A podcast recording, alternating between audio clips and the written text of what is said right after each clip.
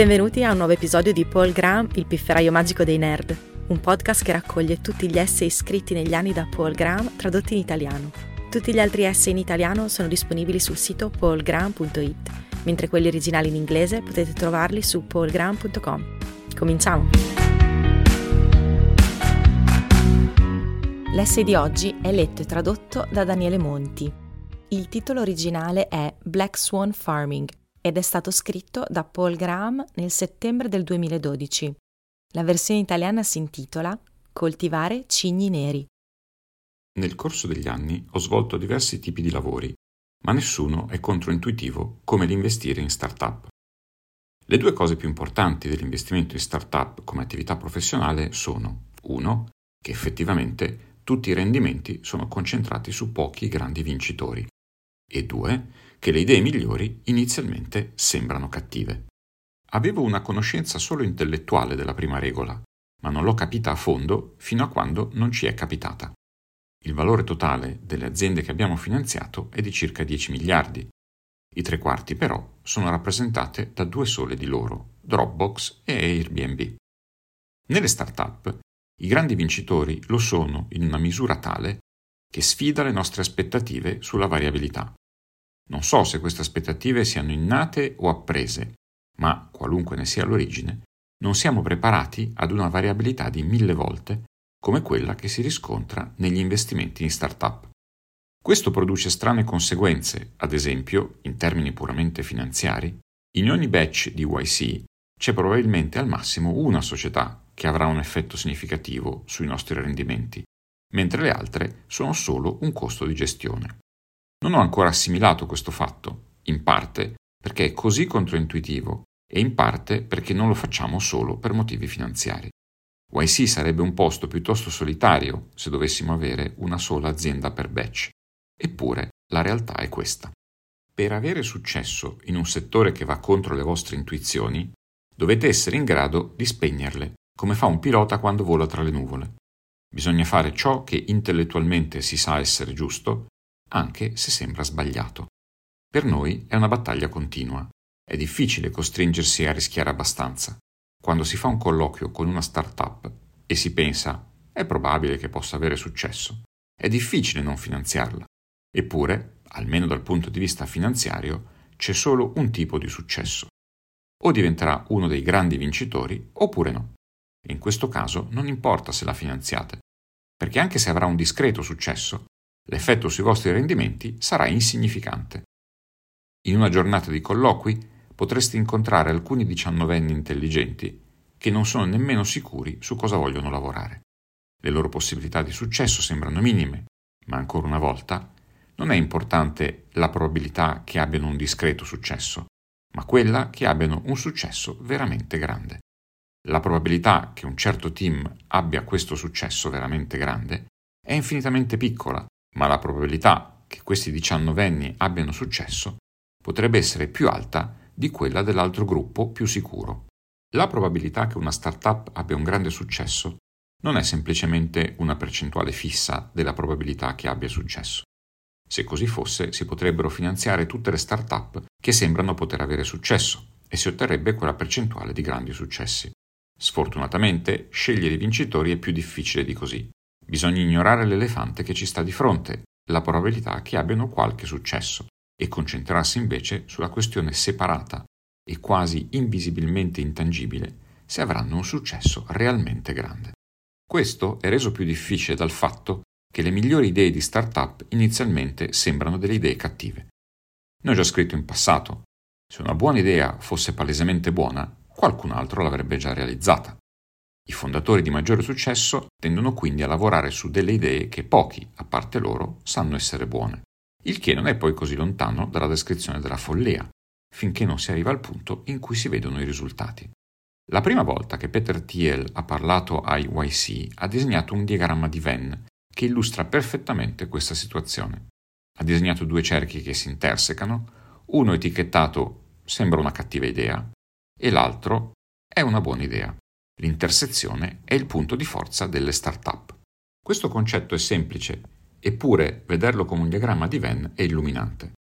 Ricorda che esiste un'intersezione, che ci sono buone idee che sembrano cattive, ricorda anche che la stragrande maggioranza delle idee che sembrano cattive in effetti lo sono. Il fatto che le idee migliori sembrino cattive rende ancora più difficile riconoscere i grandi vincitori. Significa che la probabilità che una startup diventi davvero grande non solo non è una percentuale fissa della probabilità che abbia successo, ma che le start-up con un'alta probabilità della prima sembreranno avere una probabilità sproporzionatamente bassa della seconda. La storia tende a essere riscritta dai grandi successi, tanto che a posteriori sembra ovvio che siano diventati grandi. Per questo motivo, uno dei miei ricordi più preziosi è di quanto mi sembrasse insulso Facebook quando ne ho sentito parlare per la prima volta.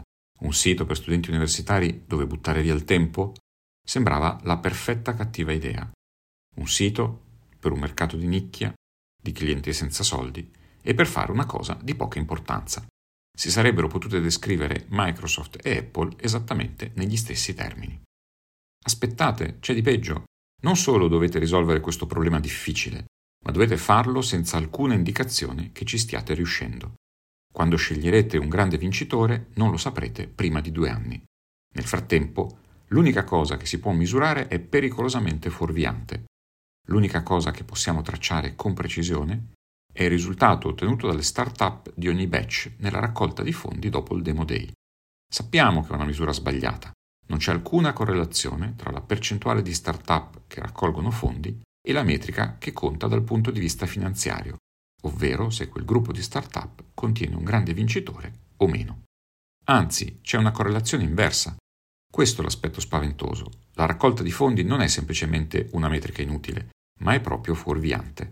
Siamo in un settore in cui dobbiamo scegliere delle eccezioni poco promettenti e l'enorme dimensione dei successi significa che possiamo permetterci di gettare la rete in modo molto ampio. I grandi vincitori potrebbero generare ritorni di 10.000 volte l'investimento. Ciò significa che per ogni grande vincitore potremmo scegliere mille società che non ci rendono niente e avere ancora un guadagno di 10 volte l'investimento. Se arrivassimo al punto in cui il 100% delle start-up che abbiamo finanziato fosse in grado di raccogliere fondi dopo il Demo Day, significherebbe quasi certamente che siamo stati troppo prudenti. È necessario uno sforzo consapevole per non farlo. Dopo 15 cicli di preparazione delle start-up per gli investitori e di analisi dei loro risultati, ora vedo ogni gruppo che stiamo intervistando con gli occhi degli investitori del Demo Day, ma sono gli occhi sbagliati noi possiamo permetterci di correre un rischio almeno 10 volte superiore a quello degli investitori del Demo Day. E poiché il rischio è solitamente proporzionale alla ricompensa, se potete permettervi di rischiare di più, dovreste farlo. Che cosa significa assumersi un rischio 10 volte superiore a quello degli investitori del Demo Day? Dovremmo essere disposti a finanziare un numero di start-up 10 volte superiore a loro.